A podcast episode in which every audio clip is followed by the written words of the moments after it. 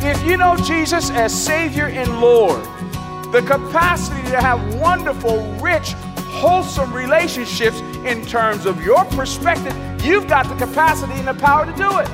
You can think like Jesus. You can act like Jesus. He says it's yours. It's yours.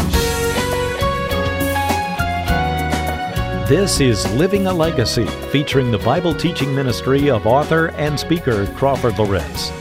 Today we're continuing in a series titled Choose Joy. Now, last week Crawford spoke about choosing joy in our circumstances. Today, the first half of the message, Choosing Joy in Our Relationships. If you're new to our program, a big welcome to you. Crawford's been involved in pastoral and organizational Christian ministry for over 40 years. He's the author of several books, including Unshaken, Leadership as an Identity, and Your Marriage Today and Tomorrow. Again, glad to have you with us. Hope you'll join us throughout this series. Today, Crawford will begin to look at four characteristics of people who choose joy in their relationships. Number one, these people fight for unity. Number two, they act like Jesus. Number three, they look to God to validate them. And number four, they realize there's a lot at stake. Let's head to Philippians chapter 2 Here's Crawford Loritts with the message Choose Joy in Your Relationships on Living a Legacy. Now, you might say, choose joy. That sounds a little bit weird. Isn't joy an involuntary response to great things that happen? Well, therein lies the problem. Therein lies the problem. Because as we look at the book of Philippians, and not only the book of Philippians, but throughout the Bible, but particularly in the book of Philippians, you find Paul using the term joy or the joy group of words 14 times. But he often links joy with another word that he uses about 10 times the, the Greek word phroneo or mind. And then when you look at the texts in which he uses joy and mind, he often will, in the media context, talk about the will and choice. And so, although joy is a, an emotion, that's true, joy is an emotion, but it is also a decision and choice. And I need to say this to us because we really need to get this here. The Apostle Paul, counter to what we feel in our culture and society, where we think with our feelings, the Apostle Paul makes the assumption that the will can control the emotions. That's not being emotionally inauthentic, by the way. He makes the assumption that the will can control the emotions. And so he says, for example, I quoted this from Philippians 4 6, we've quoted, be anxious for nothing. He, well, he commands us. That's an emotion. Stop being anxious. He makes the, makes, the, makes the observation that your will can control these things. So, thus, the title, Choose Joy. Choose joy. The other thing I would say is that joy is not cheap, joy is very expensive. And that's not just some cute play on words, joy is costly. And we tend to get joy, and I'm, you'll find this a little bit later on as we wander through the passage here. We tend to uh, uh, be most joyful concerning the things that have cost us the most. We'll see this in a, in a few moments. So, here in chapter one is choose joy in, in your circumstances. Today I'm going to talk about choose joy in, in, in, in our relationships. And, and then we're going to talk about chapter three, choose joy in our pursuit of Christ. And then chapter four, choose joy in our overall outlook on life. But today we're going to talk about choosing joy in our relationships. Let's face it, nothing can cause us more pain and more heartache than broken relationships. Trust has been violated um, disappointment, expectations. The truth of the matter is, all of us, there is not a person who lives in, in true isolation.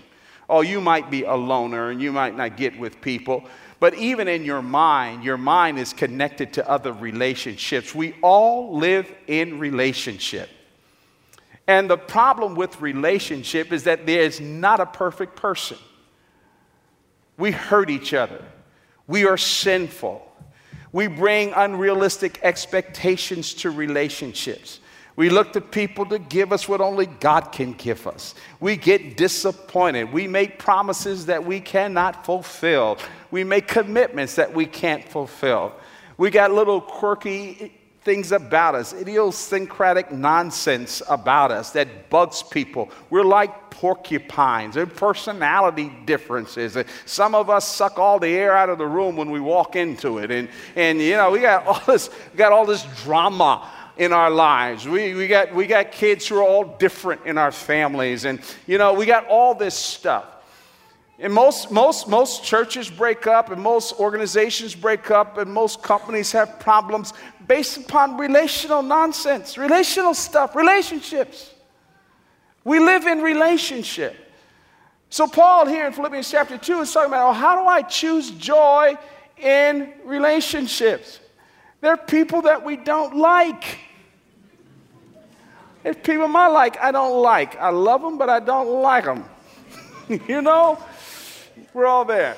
Now, I want to say this up front here uh, because I, I, it, it, begs to be said. Listen to me, listen to me. Uh, this might surprise you, but there's some relationships that we ought to get out of. That's true. Uh, the Bible teaches that. There's some relationships that we ought to get out of. The Apostle Paul says in what uh, Romans uh, chapter, chapter 12, what is that, verse, uh, verse 18? If at all possible, as much as it relies or rests upon you. Live at peace with all men. Okay? The very way that he phrased that, this is the same one that writes Philippians chapter 2. The very way that he phrases that, he says sometimes it's not possible to live at peace with people. And the Bible teaches that we should not be in those damaging, dysfunctional, sinful relationships. No, you got to get away from that. But here's the problem uh, it only takes one to forgive, but it takes two to reconcile. So sometimes, you know, you can't be in relationship with a person. Why? It may not be the ball, may not be in your court, it may be on them, and they refuse to do that, and so you shouldn't be held hostage to that.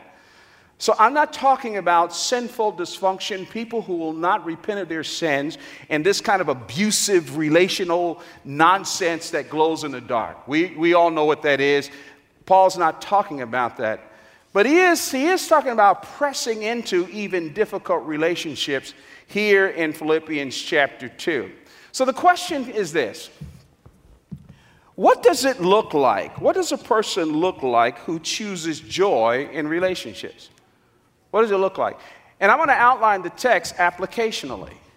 Now, I'm only going to cover up through verse 18, um, and I'm not going to touch on verses 19 through the end because Paul uses two relationships in his life as an illustration of what he's talking about Timothy and Epaphroditus.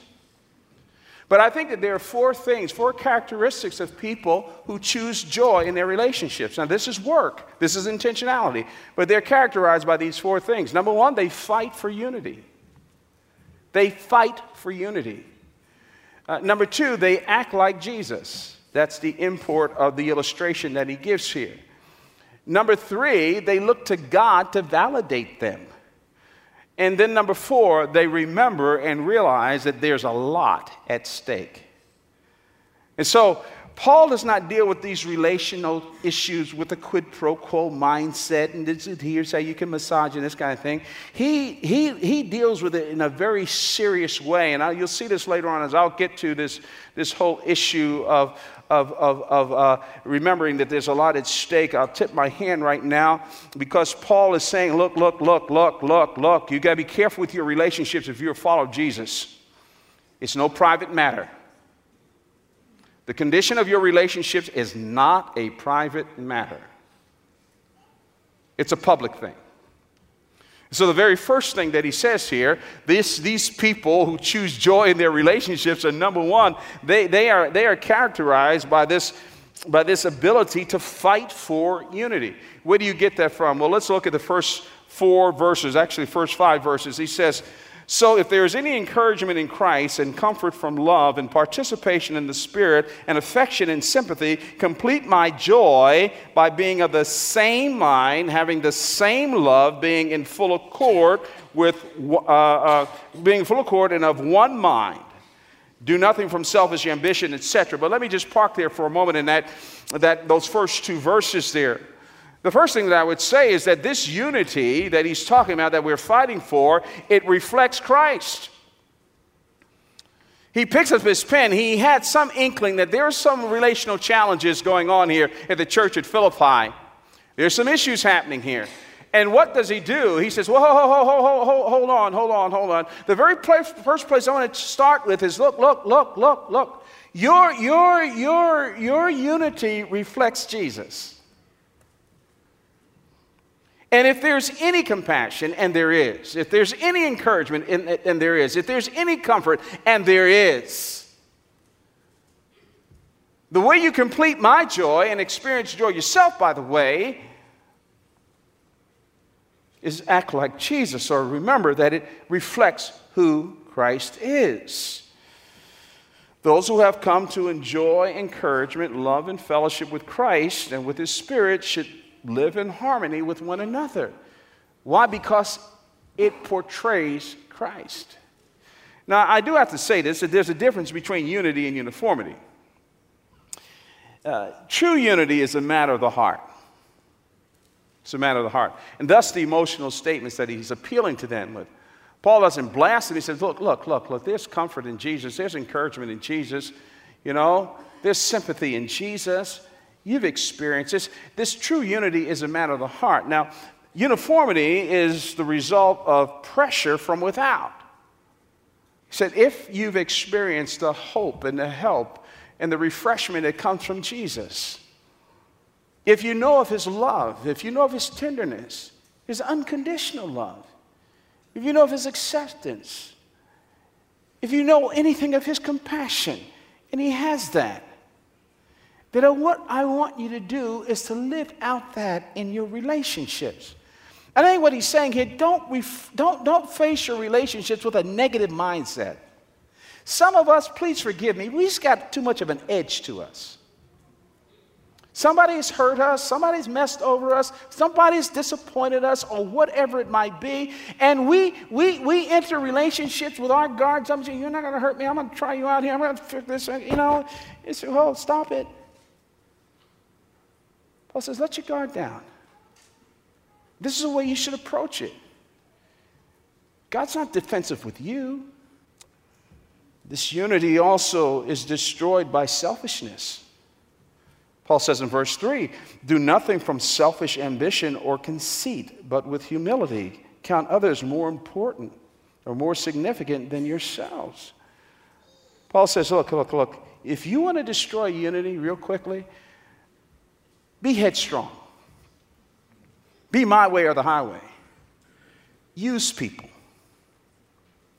Some of us who are task oriented, please forgive me for this, but I just need to be straight up. Some of us who are task oriented, some of us who, who are driven by objectives, we like to accomplish things. You got to be very careful in your relationships. Don't use people to get to where you need to be. That's what I'm trying to say, and that's what Paul is saying here. Be careful of, of my way or the highway in your relationships. Don't mess over folks. People are not strategic elements to help you to get to where you need to be. And we got to be very careful of being utilitarian in our relationships. He's also talking about being very careful about having to be the alpha male or the alpha female in your relationships. Where everything depends upon whether or not you're agreed with or whether or not you're, you know, I've got to be right. I, I've got to have my way. The term conceit is all about. It's all about you. And I got to tell you, I've run into a lot of those people in my life. God will always accomplish that which concerns you. Did you hear me? Did you hear what I said? Did you hear what I said? God will always accomplish that what, he, what concerns you. You don't have to orchestrate your future and you don't have to mess over people and you don't have to chew up relationships to get to where you need to be. And so he warns us here don't be headstrong, don't be conceited, don't be an alpha male, don't be an alpha female in your relationships.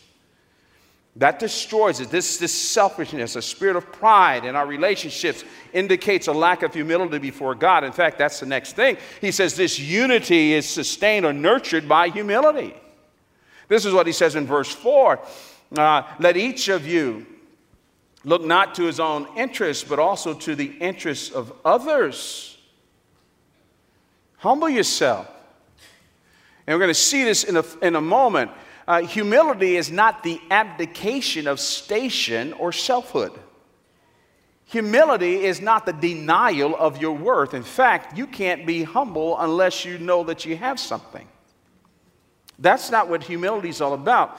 And this, these verses have been, I, I think, misquoted because he says, uh, uh, uh, back up to verse 3, uh, but in humility, count others more significant than yourselves. He doesn't say that others are more significant than you.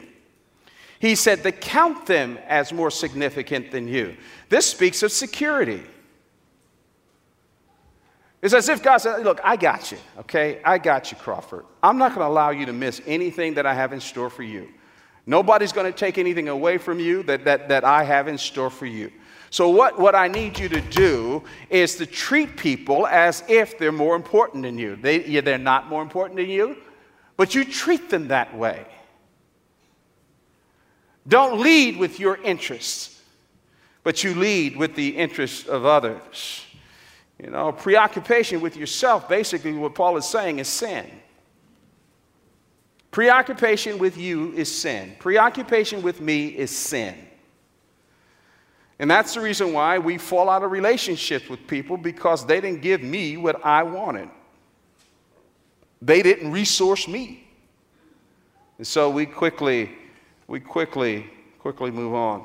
You know, pride and selfishness, selfishness contaminates relationships. And basically, that's what the Apostle Paul is saying. So, first of all, what we really need to do here, as we look at our relationships and we say, I want to choose joy in, this, in, in my relationship, remember, joy is not cheap. We saw that in choosing joy in circumstances where Paul was. He had to willfully choose and decide. So, it is in relationships. It doesn't come naturally. He said, So, the first thing I am going to do is that I'm going to fight for unity, I'm going to fight for oneness. So I got to look out beyond myself. The second thing we need to, to do is to act like Jesus. One of the problems with reading our Bibles is that sometimes we come across our favorite Bible passage and we lift up our favorite passage and we can present it out of its context. Now, I'm, I'm treading on a little, little gently here because what we're getting ready to get into is really the high watermark in terms of Christology in the New Testament. It is an enormous passage. But the primary intent of Paul giving this Christological profile of the incarnation and the death of our Lord and Savior and his exaltation is not to talk necessarily about that, but in its context, he's using Jesus as the ultimate illustration in terms of what relationships should be about. And so I'm going to I'm going to lift the four statements that I really believe are implied by Paul in this illustration. In, in, fact, he's saying relationships in the body of Christ, relationships among Christians are so important. The, the, the, the condition of those relationships are so important that I got to give you the ultimate illustration to underscore how important they are. It's not just a matter of your preference or compartmentalized little messy relationship that you got over here and you get on with your life. Oh, no, no, no, no, no, no, no, no, no. And he gives us the ultimate illustration. But he sets it up here in verse 5. He goes, uh, hmm, Have this mind among yourselves, which is yours in Christ Jesus. Don't skip over those words. This is, this is, this is pretty, pretty incredible stuff here. Paul says, I need you to think about your relationship and your relationships and act and think the same way that Jesus does. But you say, I'm not Jesus. I'm a fallen person. Yeah, but notice what he says in the text. I want you to have this mind among yourselves, which is yours. In other words, Paul says, What I'm not ready to tell you, you have the capacity to do this. You've got the capacity to do this. It's yours in Christ Jesus. If you know Jesus as Savior and Lord, the capacity to have wonderful, rich, wholesome relationships in terms of your perspective. You can't do what somebody else doesn't want to do, but in terms of your perspective, you've got the capacity and the power to do it. You can think like Jesus. You can act like Jesus. He says it's yours. It's yours. The only reason why you're dealing with this mess is because you want to. You, you, don't, you don't have to think carnally. You, you can have incredible relationships. But what are you going to have to do? It's costly. You're going to have to act like Jesus. Jesus Christ is a supreme example of humility and selfless concern for others, and that's the whole connection here. He says, I, Jesus didn't look out for his own interest, and neither should you. Jesus gave up, he knew he was, and so should you. So let me make the four statements here that I think Paul is making. And I think you see this in the illustration. This is an illustration in context of on relationships here. The first statement is this is that we are secure. Again, pick it up in verse 5. Have this mind among yourselves, which is yours in Christ Jesus. Now, here you have it. Who, though he was in the form of God, did not count equality with God a thing to be grasped. We say, what does that mean? Well, listen, it's, it's pretty straightforward. In other words, when he says a little, it's a little awkward phrasing here, he didn't count equality with God as a thing to be grasped, meaning this he knew who he was. He didn't have to fight for his equality with God. He knew he was equal to God. He knew it. He knew it. And this is important to understand the, his, his humility and his humiliation and his death on the cross. You see, the, the, point being is this Jesus was not trying to find out who he was, and there were some inadequacies and holes in himself, and somehow or another, you know, he didn't feel good about himself. He said, Can you like me? And this kind of thing. No, no, he was secure. He was secure. And this is what this is what Paul is trying to get across to us. We're secure. Just as Jesus knew who he was, you know who you are. I want to say this to any teenager in this audience right now, and I want you to put it in the back of your mind. You may not realize it until five or 10 years later. So just write it down and come back to it. You do not have to borrow your identity or security from other people. Do not borrow your identity or security from any relationship you bring identity and security to all your relationships. This is the problem with many a young couple when they get married. They think their new hubby is a fourth member of the Trinity. And you're looking for him to be, be what only God can be for you. Now, you bring that sense of security with you. You bring that sense of value with you. And every time you start looking for other people to give you what only God can give you, you're a mess. Crawford Loritts, our speaker here on Living a Legacy. Choose joy in our relationships, the title of today's message. We'll get to the second part next week and continue looking at these four statements the Apostle Paul is making. The first statement again, we are secure. This is all part of a series of messages titled Choose Joy, and hope you'll be able to join us each week as Crawford develops this biblical instruction to choose joy in all aspects of our walk with Christ. If you'd like to follow along more closely to these messages, listen to them as often as needed by connecting with our website, livingalegacy.org. Recent messages are always available there. Another option is to download the series to your audio player, and you can do it for free by clicking on the link MP3 at livingalegacy.org. Please let us know that you listen on radio or online. This is part of the valuable interaction you can have with us. Look for the Contact Us link at livingalegacy.org. We'll look forward to another visit next week right here. I'm Bill Davis. Living a Legacy is a production of Moody Radio, a ministry of Moody Bible Institute.